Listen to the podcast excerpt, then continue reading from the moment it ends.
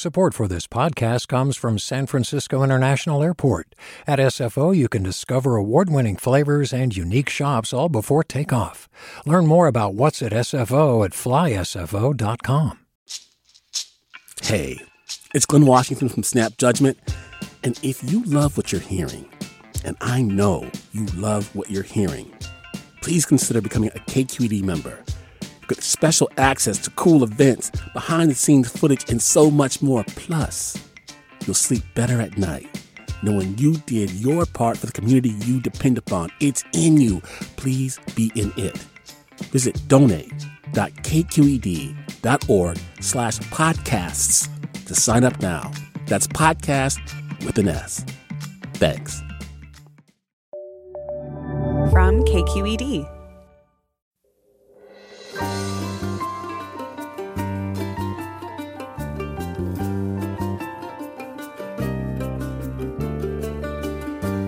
From KQED in San Francisco, I'm Ariana Proehl in for Mina Kim. Los Angeles and Oakland take starring roles in the television shows Insecure, Gentefied, and Blindspotting, which bring audiences new takes on those cities and the people who live there. The shows follow Black and Latino characters trying to navigate adulthood, life choices, and relationships, all amid rapidly changing neighborhoods. We talk about how those shows broke Hollywood norms, celebrate predominantly Black and Latino neighborhoods, and resonate with California viewers. And later, we'll pay tribute to the boundary breaking and Oscar winning actor Sir Sidney Poitier, who passed away yesterday at age 94. That's all next after this news.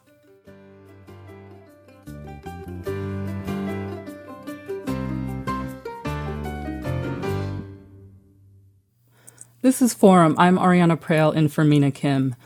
There are TV shows and films that could take place anywhere, whatever location is easiest to shoot or secure. Then there are shows and films where the neighborhoods they take place in aren't just the setting, but a character in the story. That's the case for popular television shows like Insecure and Gentefied, set in Los Angeles, and Blindspotting in Oakland.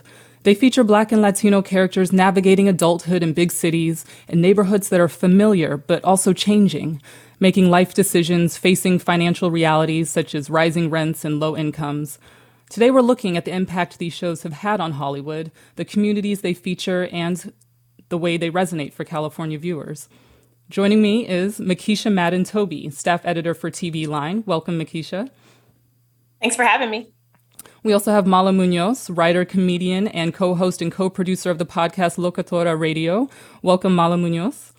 Good morning. Thank you for having me.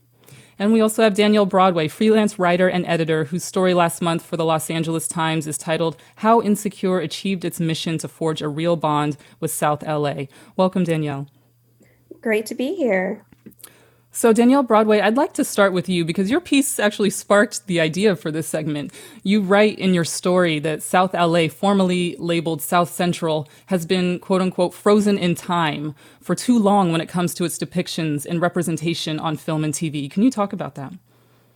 Yeah, of course. So, you know, we see a history um, of depicting South LA, and in many ways, truthfully so, as a place that had to suffer from things like, you know, police brutality, the war on drugs, and other, you know, systemically racist things that caused a lot of, you know, gang violence and perpetuated a lot of, you know, problems in the community. And so you had Black filmmakers that made films to reflect that reality. But just like anywhere else, over time, South LA changed and you know communities began to form and kind of try to clean up the community and try to recover from all of the systemic violence that it suffered from and with that came a sort of escape from that narrative of Hollywood. But unfortunately, that was that escape only existed for the people who lived there. Uh, so when you turn on your TV, this the screen would still say, "Oh, there's violence. There's you know, this is South mm. Central. Be afraid of it." Um, and so that's what I mean when I say frozen in time. And eventually, how you know writers like Issa Rae changed that and kind of unfroze that narrative and saying, "Hey, black people live in these neighborhoods and they're just they're happy they build communities it's not about crime it's not about drugs it's not about this one narrative Right. So yeah. So Insecure comes along, and it's a show that follows character Issa Dee, not Issa Rae, but Issa Dee, starring Issa Rae, and her best friend Molly as they navigate friendship, work, relationships in LA. And you write that it's part of the show's creator and star Issa Rae's mission to showcase South, L- South LA and black neighborhoods. Let's actually hear a cut of Issa Rae and showrunner Prentice Penny talking on Insecure Wind Down about the series finale of Insecure. Why was it important for you to sort of make a show that was sort of love letter, not just to LA, but the specific part of LA that normally doesn't get seen? I think it's that. You know, it's what you just said, and it's just I felt like LA is always represented as either Hollywood, the right. glamour and glitz, or the hood, and the in between doesn't really exist, um, especially the in between as it relates to us. Right. And um, I, that was so important for me to portray. So Danielle Broadway, yeah, let's talk about that in between a little bit because you spoke with both Issa Rae and Prentice Penny for your piece. What did they highlight for you about that mission? What did that mission look like in action on the show? So it looked like authenticity. And I think that that was such an important thing that Issa Rae said she said, Why would we depict a place that's different from where we grew up? Like both Prentice and Issa are from the View Park, Windsor Hills neighborhood. They grew up there. They grew up going to the stores and knowing the local businesses. They have family close by. That's their home.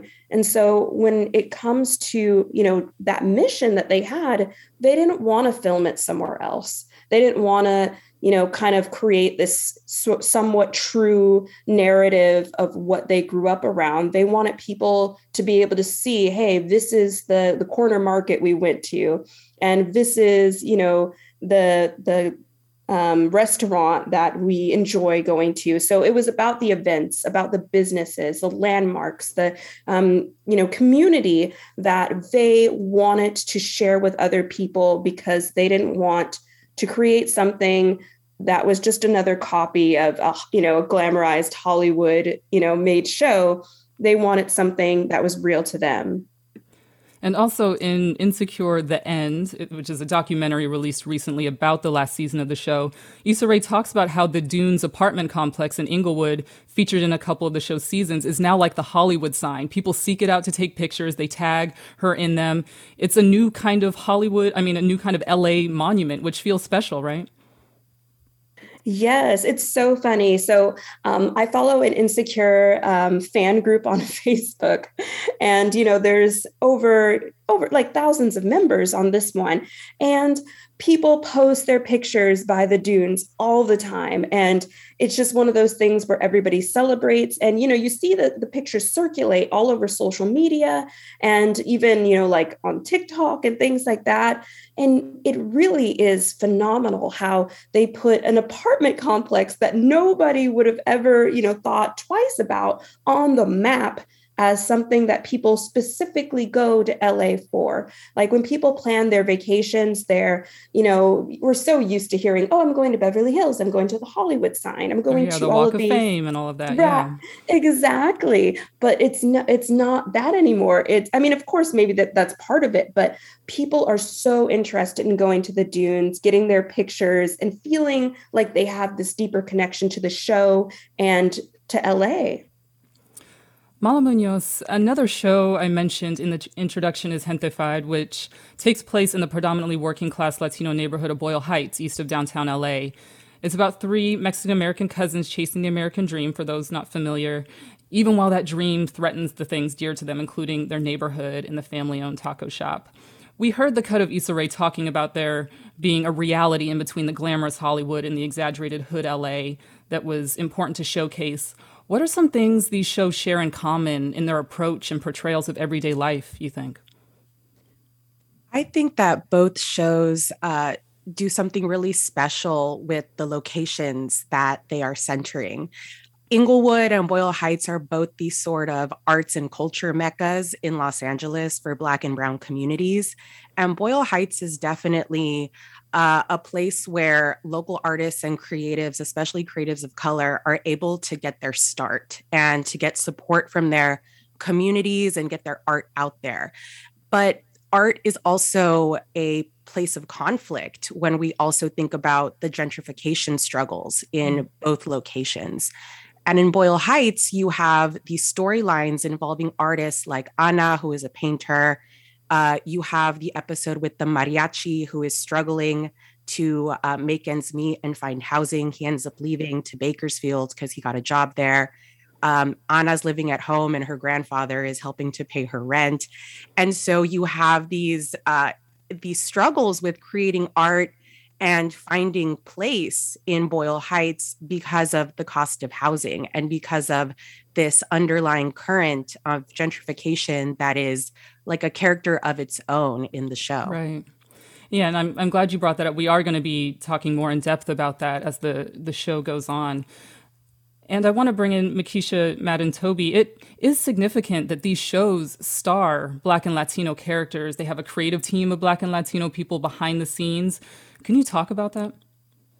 Yes, it matters, right? It's not just important to see yourself on screen. It's important to know that the people who are creating the show that you're watching on screen come from people who look like the people represented.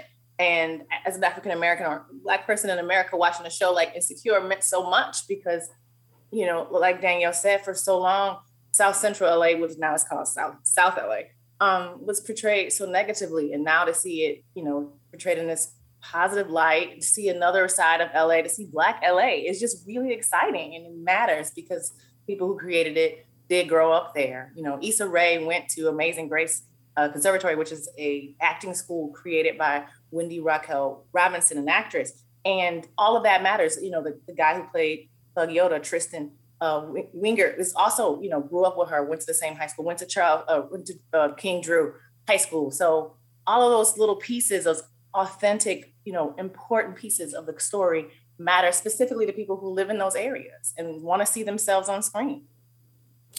Well, I'd like to vi- invite our listeners into the conversation. Were you a fan of these shows? What did you enjoy most about seeing California on screen?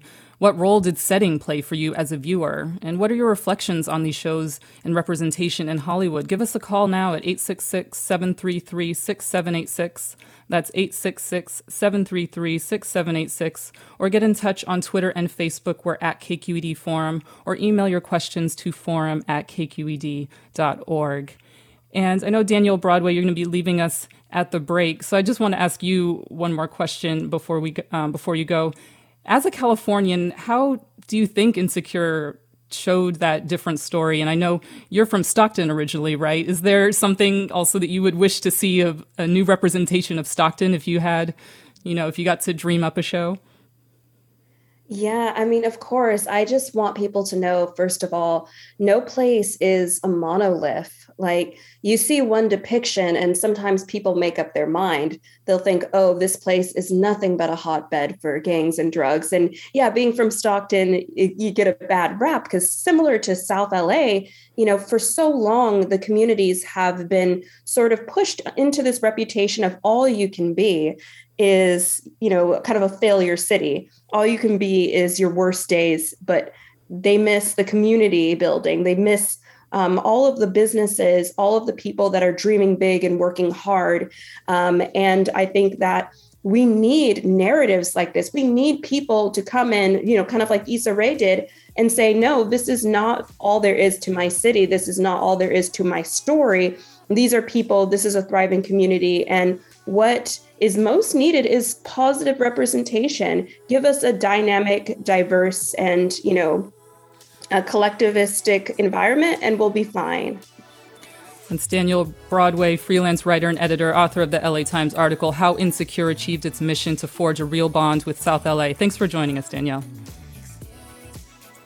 And we'll be back with Mekeisha Madden Toby, staff writer at TV Line, and Mala Munoz, writer, comedian, and co host and co producer of the podcast Locatora Radio.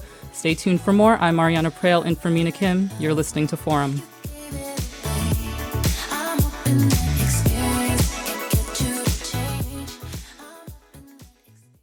Support for Forum comes from San Francisco Opera. Set 10 years after a school shooting, the critically acclaimed opera Innocence takes us into a complex emotional journey where our understanding of innocence and guilt is constantly upended. Kaija Saariaho's ethereal score collapses the past into the present as a community of survivors grapple with how to move forward. Don't miss the highly anticipated American premiere of Innocence, June 1st through 21st. Learn more at sfopera.com. We've all got those parts of our house where the internet just won't go. Well, if you had wall to wall Wi Fi from Xfinity, you could worry less about dead spots. Because with wall to wall Wi Fi from Xfinity, you get fast speeds, reliable connection in every room, and power for all of your devices, even when everyone's online. That's wall to wall Wi Fi only with Xfinity. Restrictions apply, not available in all areas, actual speeds vary. Welcome back to Forum. I'm Ariana Proehl in for Mina Kim. We're talking about how the television shows Insecure, Gentefied, and Blind Spotting bring audiences new takes on California cities and the people who live here, who live there. I'm joined by Danielle. Oh, sorry, not Danielle Broadway. We let her go. But we're joined by Mekeisha Madden Toby, staff editor at TV Line, Mala Munoz, writer, comedian, and co-host and co-producer of the podcast Locatora Radio, and another show that I want to bring up is Blindspotting, which takes a similar approach to Oakland, highlighting a specific subculture of the city. Boom shot. Ooh, boing. Boom shot. That's weird. Boing. Why that's weird. Weird. Boing. Hello, everybody. Hi. I'd like to introduce you to the Thizzle Dance. Thizzle Dance? So that's a bit of Mac Dre's The Thizzle Dance, which is featured in Blindspotting. And join us now to talk about that and more is Nijla Mu'min, writer and filmmaker from the East Bay, who has written for the show Blindspotting, directed for Insecure, and whose 2018 feature film Jinn tells the coming of age story of a Bay Area teen. Welcome, Nijla. Hi, thank you so much for having me. Yes, thanks so much for being here. Uh, just a brief note for our audience: we go way back. We knew we met each other in college in June Jordan's Poetry for the People. So it's really great to to talk with you and catch up. Definitely, definitely. Thank you. So, what was it like being in the writers' room of Blindspotting? Take us into that world. Well, being in the the writers' room was a very uh, unique experience because Blindspotting, as we know, was a feature film. So a world was already created and envisioned by uh, Rafael Casal and Daveed Diggs. And they really wanted to expand that world um, and really take it in a new direction. Um, they saw my film Jinn and they really wanted me to be a part of helping to expand the world. Um, so there was a lot of you know development of of new characters and also of characters who were in the film who weren't um, the lead characters. Um, the character of ashley was someone who would lead the series. Um, she is miles um, uh, fiance or girlfriend in the movie and we really wanted to highlight her voice and her her journey as well as as well as a lot of other women in the series. So it was a really um, big accomplish- accomplishment for me to be invited to be a part of that. I really enjoyed the film, and I think Rafael and David are, you know, really great storytellers. So it was a really, really creative um, environment, and a lot of ideas um, really came out in the process of developing the show. And how, as a writer, do you make a city a character? I really think it's it's about specificity. It's about really well being from that city is, is a big thing, and knowing um, locations that hold uh, really deep meanings to your development and to who you are as a person. And when you are developing the show, um, as in Blindspotting and Insecure, you're able to bring those locations, those neighborhoods, those businesses into the story because you have this emotional attachment to them. Um, and I experienced that on both shows where I understood that the creators of these shows had a relationship to these locations. And in that way, the location became an extension of the characters in the show. And they're also able to add a sense of credibility to the show when the audiences, a lot of time the audience for these shows come from these areas and they're able to watch and, and really grasp the world that they're from. It just is a very exciting feeling to be able to watch a show and, and, see a place that you grew up in that's never been seen on on TV before in a film before in that way it adds depth and meaning. But I think a lot of it like I said is about um, the creators having this emotional connection to these places. And in order to tell the story they need to bring these locations into the story. Right. Well, we have a clip of Rafael Casal, co-creator and showrunner for Blindspotting, during an interview he did on Forum last July with Alexis Madrigal, where he talks about representing Oakland to a wider audience. Let's listen. There's this thing that, that, that bro was just talking about, about like leaving and coming back and looking back on it. You do suddenly realize that, like, while you've lived in the nuance of the Bay for your whole life, nobody knows anything about it. And in, in making the show, this is the thing that, like, we have to come back to all the time is like, we have to get people in France and Brazil and like all over the world to understand the essence of what it means to be from the Bay and grow up there. And so we're both juggling like hyper specificity for the local audience, but the the mounting you know audience that we have to satisfy is this global you know Starz has like some uh, like 30 million subscribers or something we have to satisfy this massive audience and then also get it right for for local folks and i think that's been the trip is like what are the what are the precious things we have to get in that are hyper specific and then what are the sort of feelings and essences of the place that we have to communicate and translate across continent and across languages? Again that was rafael casal co-creator of blindspotting talking to alexis madrigal last july. And yeah. So what? So Nijla, what were the things you wanted and got to show about Oakland to really capture that hyper specificity that he was referencing? Right. I, I think a lot of times when I talk to people about Oakland who've never been there, they have these um, these kind of images of it or understandings that are so far from what I know of Oakland in the East Bay, usually related to violence or some kind of physical aggression.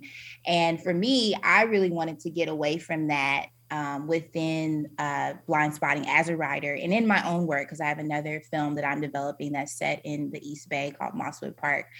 But getting to locations that have this uh, cultural significance in Oakland. Like there's an episode in Blind Blindspotting where we're in Marcus bookstore and the grandmother's character played by Helen Hunt is looking for some children's books about incarcerated parents. And it was a very special moment for me because I grew up going to Marcus bookstore, um, a black owned bookstore, one of the longest running in the country, I think. And I think we just don't see that.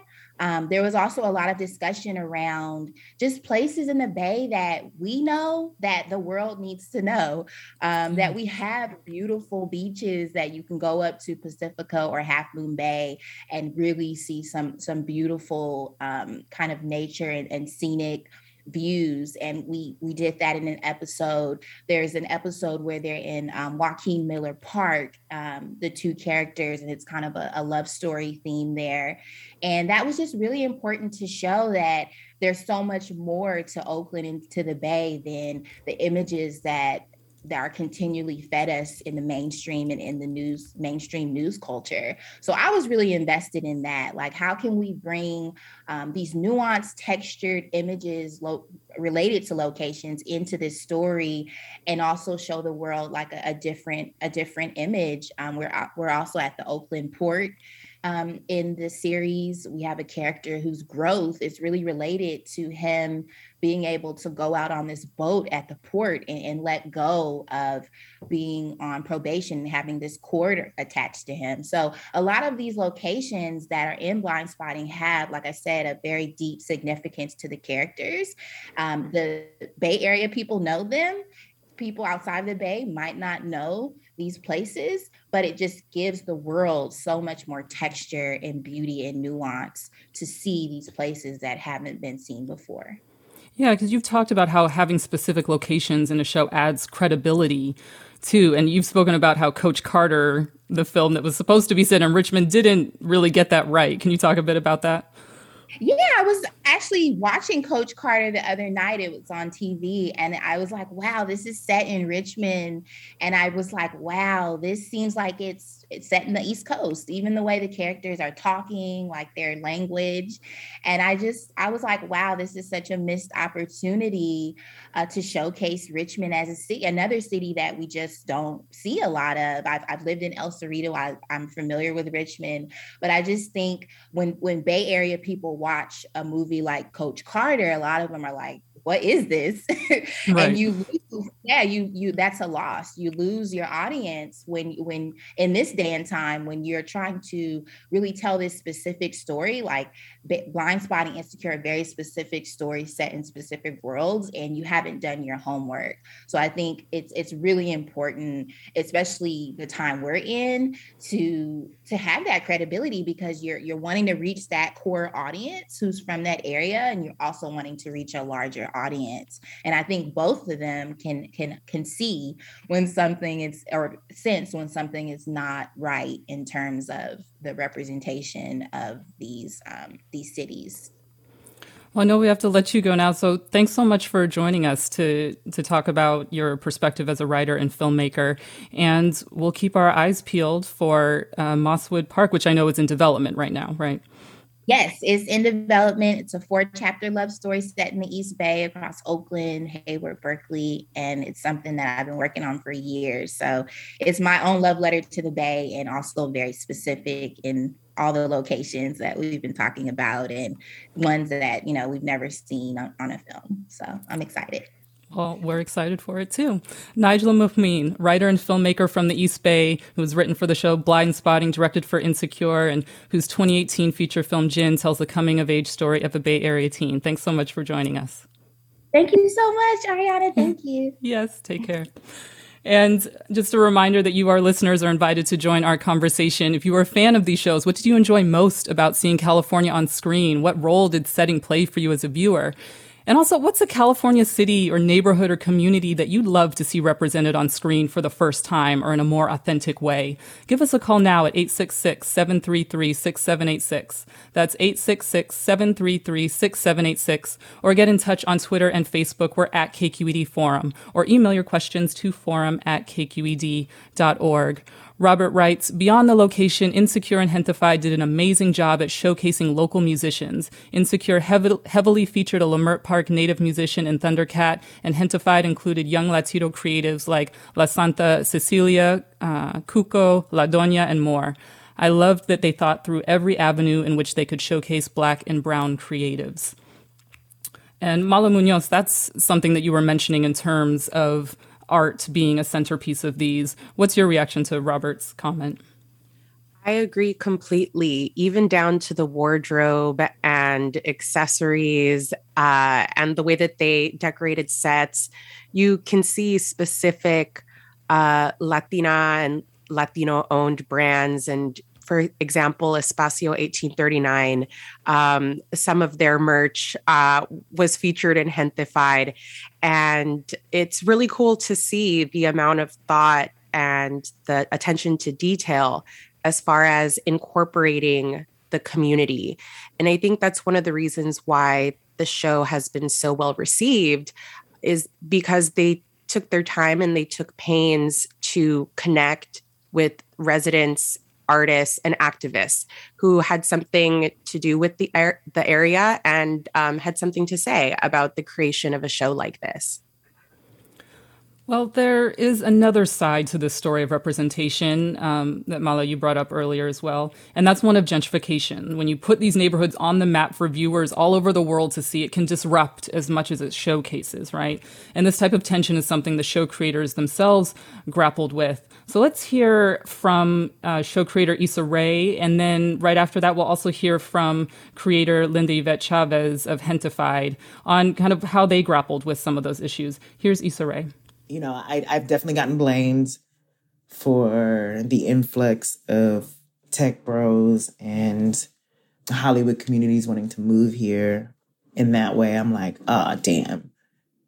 That was not the intention. I just wanted to showcase how beautiful our neighborhoods are. Um, but I do love that at least the show will be a time capsule of the fact that these were very black neighborhoods and proud Black neighborhoods. And also just like, you know, the gentrification, gentrification of it all for me was like so true to my life in that moment. Like being a young professional, having all my friends, all of us are are children of immigrants. We all are first gen. All a lot of our parents came here and documented. Like we had grown up with that American dream being seated in us so strongly. And so we were coming into that upward mobility, but then finding ourselves wondering as we moved into neighborhoods where we felt most comfortable and felt like home, like because I lived like in West Adams, this community in in um, L.A. that's predominantly Central American and and Caribbean, and and it was it's people people of color, and I felt comfortable there when I was going to grad school. I was like, this is where I want to live. But how am I contributing to the gentrification, even though I'm a person of color? Does it does that include me? Am I also part of the problem? So that was Linda Yvette Chavez, co-creator of Gentefied, speaking on the podcast Latina to Latina. And before we heard Issa Rae, who was speaking with LA Times entertainment podcast The Envelope. Mekeisha Madden and Toby, what are your thoughts on their comments? Do people of color add to gentrification when they try to start businesses or bring business to their communities? How do you see that tension? Right. I think what's really fascinating about what Issa says specifically is that she has a business in Inglewood, sort of Inglewood, LA adjacent area. And that was the thing. She's economically gentrifying an area. And that, you know, people don't always think about gentrification uh, when a black person or a, a brown person does it. But it can happen. Like economically, you can gentrify an area. And what does that look like? How does that feel for people who been there this whole time and like suddenly they're being priced out? You know, I mean, I understand her struggle, but I also commend her for showing a part of the city that wasn't being shown. You know, I mean, I guess it's it's sort of the downside of progress, right? If you you do a great thing and everybody's like, "Yay!" but part of that celebration will always have a consequence, and sometimes the consequences bringing even more attention and bringing in, you know, non-black and brown people into that area. And Mala Munoz, how do you highlight a neighborhood undergoing gentrification without attracting more gentrification? That's really the premise of Gentefied, right? Which plays on the term gentrification, describing young, upwardly mobile Latinos who move back or try to give back to their old neighborhoods. What lessons and commentary can we take from that show on the complexities of this representation? Yeah, it it brings up, I think, the reality that gentrification is a policy failure. And when mm. policy creates unstable housing markets where there's little to no rent control, there's little to no affordable housing, there's little to no protections for renters and homeowners, you set up a situation where our most vulnerable working class neighborhoods are in a sort of perpetual state of cyclical gentrification. And in a place like Boyle Heights, um, even in a place like South LA, the the communities that we see now did not always look like that 50 years ago. You know, Boyle Heights used to be heavily Japanese and Jewish, um, and before it was uh, very homogeneously Mexican and Latino. And um, the neighborhood I live in was once very Greek um, and very Jewish and very Black also at one time before it was uh, Mexican and Central American. And so, as long as there is continuous uh, policy failure and continuous insecure housing, our neighborhoods are continuously in flux. And I appreciate Issa's uh, comment about her show just being a time capsule of that mm-hmm. specific mm-hmm. moment, because I personally uh, think that in the conversation about gentrification in light of policy and resources that no one show is the driving force behind a new wave of gentrification, or no one gallery is the driving force behind a new wave of gentrification. I think it's much bigger than that. And um, when we grow up in, in our working class communities where we've gone to school and where we've paid taxes, if we're not reinvesting in the communities we grew up in and we invested in economically our whole lives, then we're taking that money elsewhere to p- places like Pasadena. And uh, now, now where are we missing out in that exchange? So I think it's complicated, and I think the shows are are capturing more than um, you know creating damage. Yeah.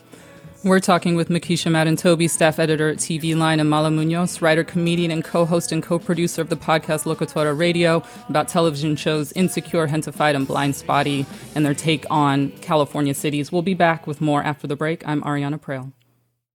Support for Forum comes from San Francisco Opera. Set 10 years after a school shooting, the critically acclaimed opera Innocence takes us into a complex emotional journey where our understanding of innocence and guilt is constantly upended.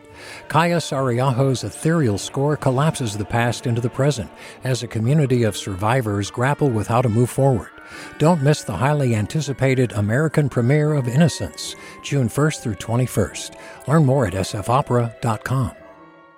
We've all got those parts of our house where the internet just won't go. Well, if you had wall to wall Wi Fi from Xfinity, you could worry less about dead spots.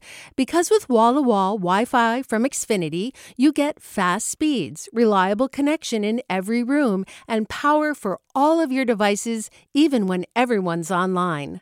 That's wall to wall Wi Fi only with Xfinity. Restrictions apply, not available in all areas, actual speeds vary. Welcome back to Forum. I'm Ariana Proehl in for Mina Kim.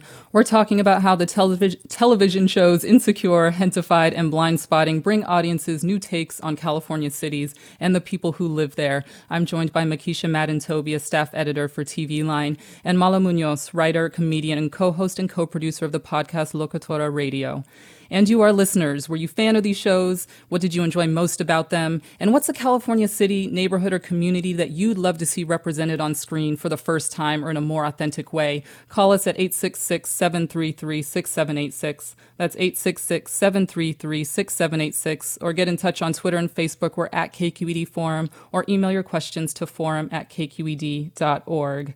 Let's go to a caller, Doug, um, in the Bay Area. Doug, you're on. Yeah, hi there. Um, can you hear me okay? Yep, go right ahead. Great. Yeah. Yeah, I was. I, I love the the topic, um, and I was just calling in response to a comment. I, I, don't recall who exactly said it about tech bros moving to Oakland. Um, oh, that I'm was Issa Rae. Issa Rae. Okay, yeah, Issa Rae. Yeah, no worries. And I and I totally get it. You know, the, a lot of these communities have been long-standing, you know, proud Black communities, um, and I am a Caucasian you know, professional male in the in the Bay Area. you know, you may consider me a tech bro, and I just wanted to kind of um, pose a sort of a counterpoint that one of the reasons why a lot of folks like me that that are of the skin color that I am and you know my professional background are moving to places like Oakland is specifically because of that ethnic diversity. One of my big my, my and a lot of my friends complaints about San Francisco and a lot of areas around the Bay Area is that they they are too homogenous of Caucasian, you know, tech bros, you know, a lot really, really homogenous. And I just wanted to share that, you know, there's a component, and I totally get it that like ge- there's this side of it that's gentrification. The neighborhoods are changing, and maybe you know rent prices are increasing, and that is unfortunate. And I, there's no doubt about it. But there is also a beauty to the integration that that comes along with that. That people of other ethnic backgrounds are moving into the into these communities and I think that we should really embrace that just just as as much as I would really embrace more folks of different uh, different ethnic backgrounds moving into San Francisco. I live in Pacifica, for example. You know, it's pretty homogenous, and I think that we should really be striving for a blending and people moving all over the place and, and really diversifying across the entire Bay Area and Brooklyn, for that matter. Um, instead of staying so segregated as we have been in the Bay Area for so many years. So thanks, thanks. for thanks for, very much for taking my call. Thanks for sharing your comment, Doug.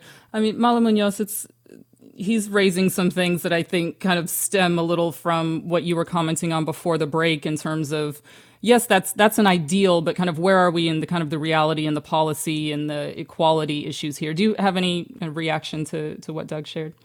Absolutely. I think it's a really common sort of point of view that is shared from by people uh, who would be labeled or considered gentrifiers. You know, I think we all try and find the the good in something, especially when it seems to be such a huge phenomenon that who what one person has control over the way that gentrification goes, right? But I think part of it is like, look, if people's basic needs are not met, if a community is housing insecure and is at risk of homelessness, I mean, over the past few years, uh, in communities where you never saw such a thing senoras, old ladies, you know, living in tents on the side of the freeway, very, very obviously newly homeless.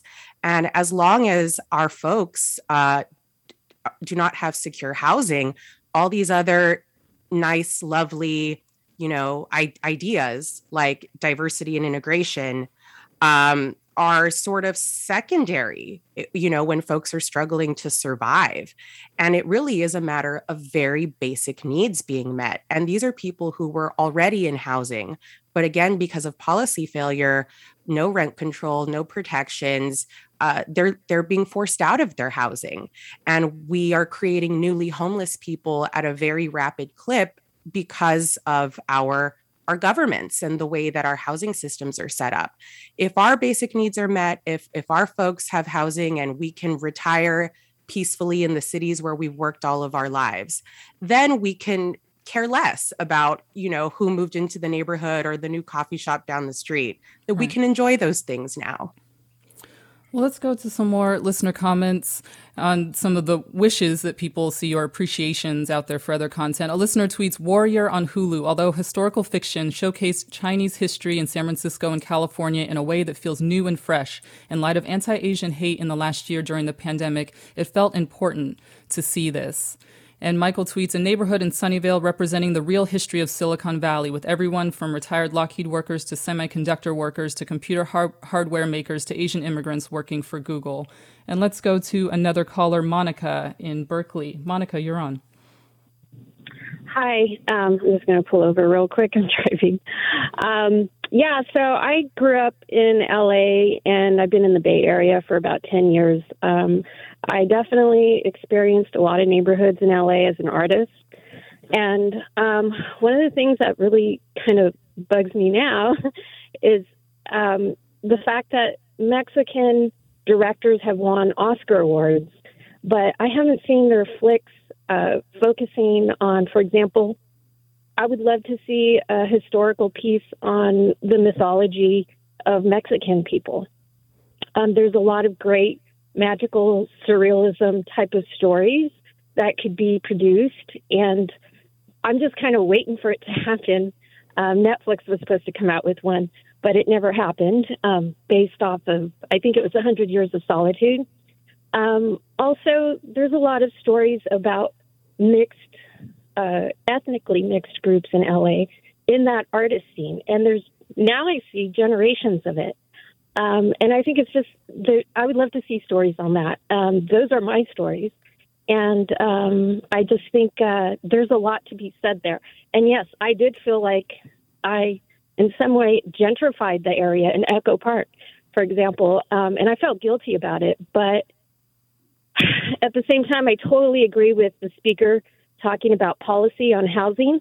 And there's a housing crisis, not just in California, but the entire U.S. So definitely we need solutions in in that shape, way, and form. And I don't believe that when you're starting a business, I don't believe that you just come and take over. You should include the community. You should integrate the community um, for the success of all. Um, I think that's going to be part of the solution.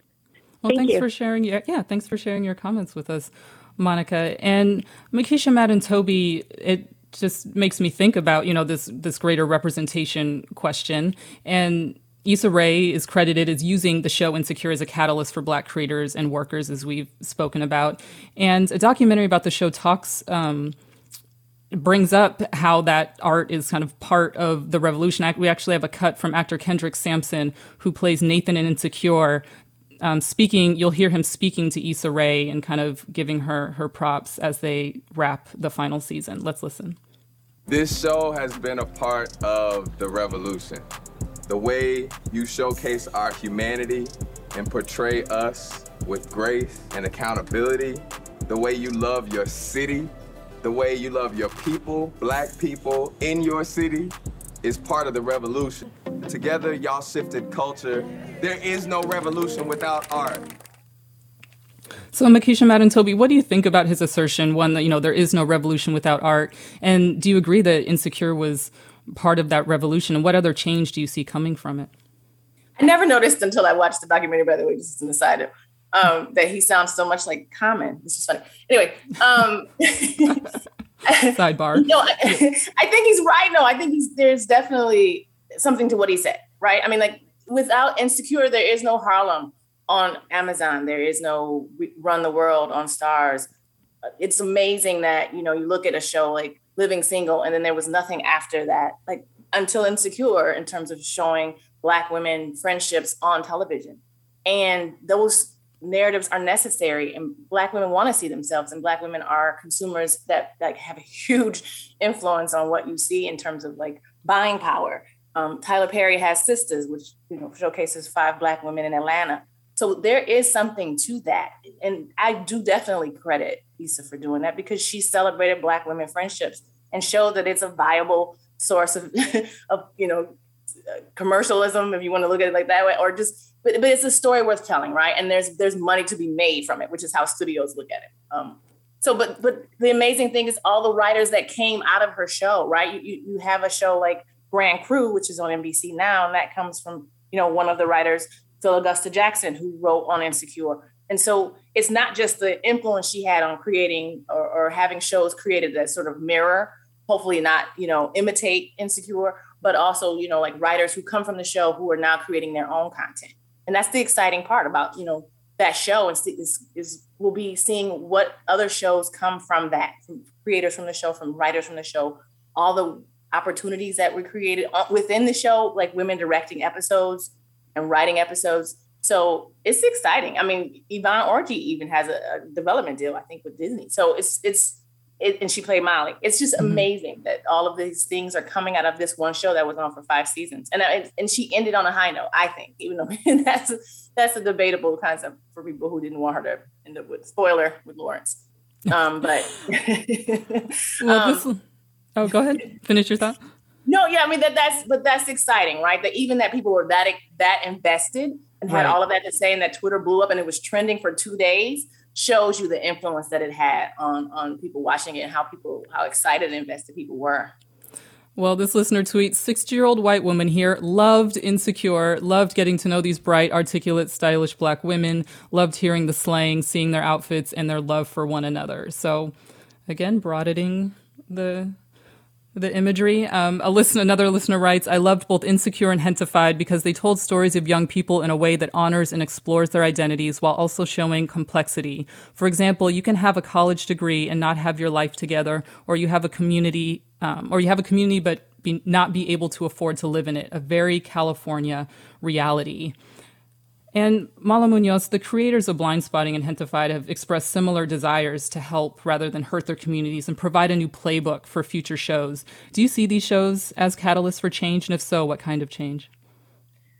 I do. Uh, I think much in the way that Issa has provided a launch pad for all of these amazing writers and, and creators, filmmakers, TV makers. I think the same thing is happening on the Gentefied side of things.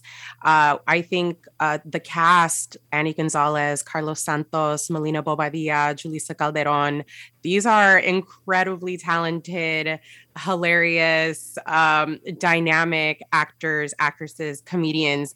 And I'm seeing them getting cast in a, a ton of other work on Amazon Prime, um, on uh, HBO Max, what have you. And it's exciting to see. So I think that art begets more art, and our communities can always use more. And um, I want us to come to a place where we can see art making as inherently ours and not something that is uh, a whitewashing or a gentrifying or a negative, but it's it's something that we should be able to do and uh, to to duplicate and do more of.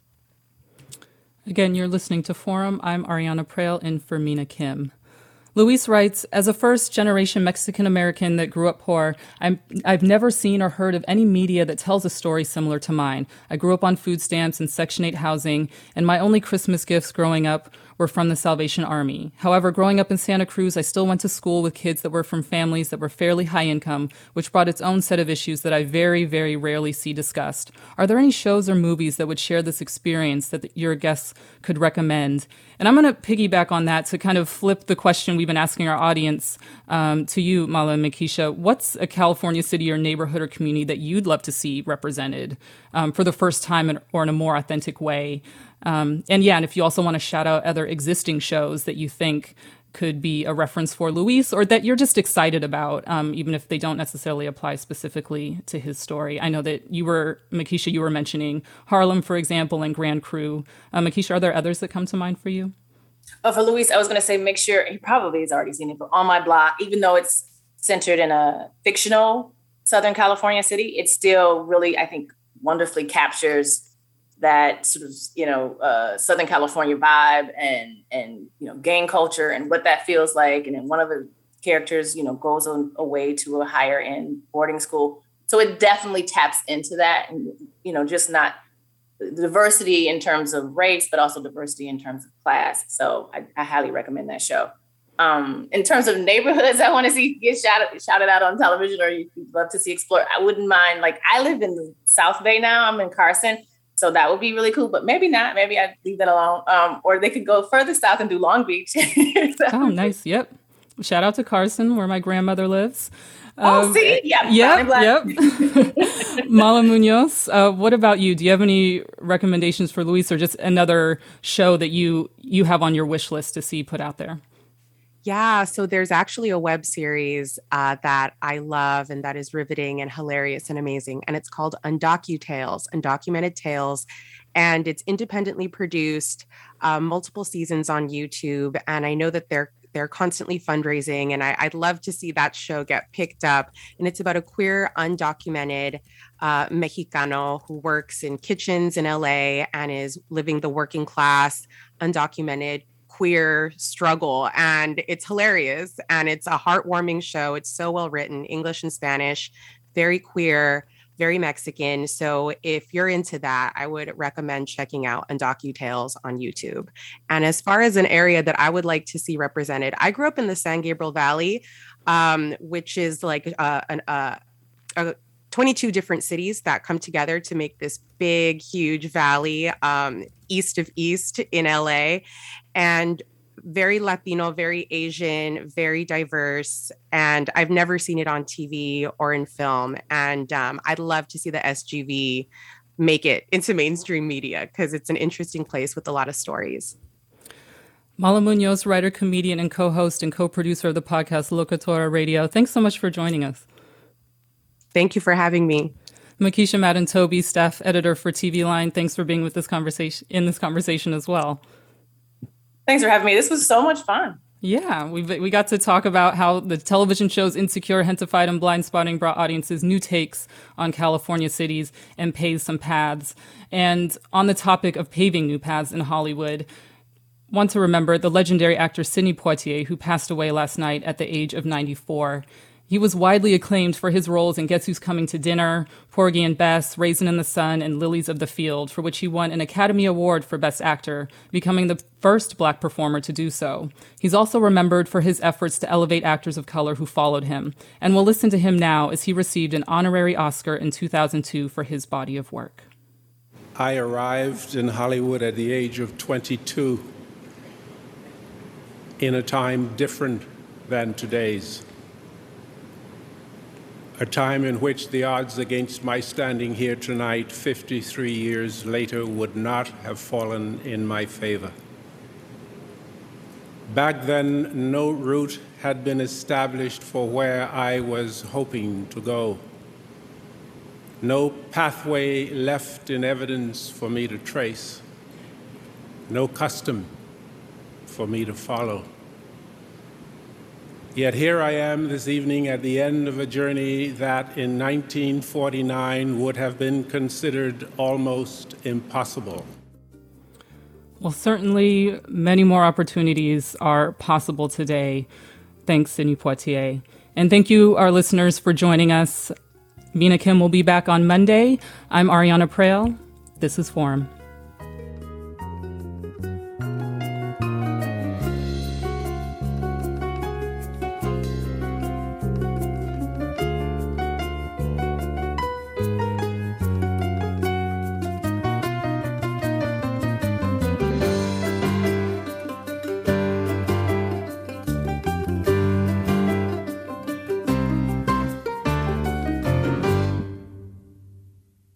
Funds for the production of Forum are provided by the members of KQED Public Radio, the Germanacos Foundation, the Generosity Foundation, and the Heising Simons Foundation. Support for Forum comes from San Francisco Opera. Set 10 years after a school shooting, the critically acclaimed opera Innocence takes us into a complex emotional journey where our understanding of innocence and guilt is constantly upended. Kaija Saariaho's ethereal score collapses the past into the present as a community of survivors grapple with how to move forward. Don't miss the highly anticipated American premiere of Innocence, June 1st through 21st. Learn more at sfopera.com. We've all got those parts of our house where the internet just won't go. Well, if you had wall to wall Wi Fi from Xfinity, you could worry less about dead spots. Because with wall to wall Wi Fi from Xfinity, you get fast speeds, reliable connection in every room, and power for all of your devices, even when everyone's online. That's wall to wall Wi Fi only with Xfinity. Restrictions apply, not available in all areas, actual speeds vary all over the country. We need to improve reading in Wisconsin. Schools are changing the way they teach reading. I'm calling for a renewed focus on literacy. We have gotten this wrong in New York and all across the nation. And it's happening because of a podcast. I think your podcast has changed my life. And I'm going to share this podcast with everyone I meet. Sold a Story investigates how teaching kids to read went wrong. New episodes of Sold a Story are available now.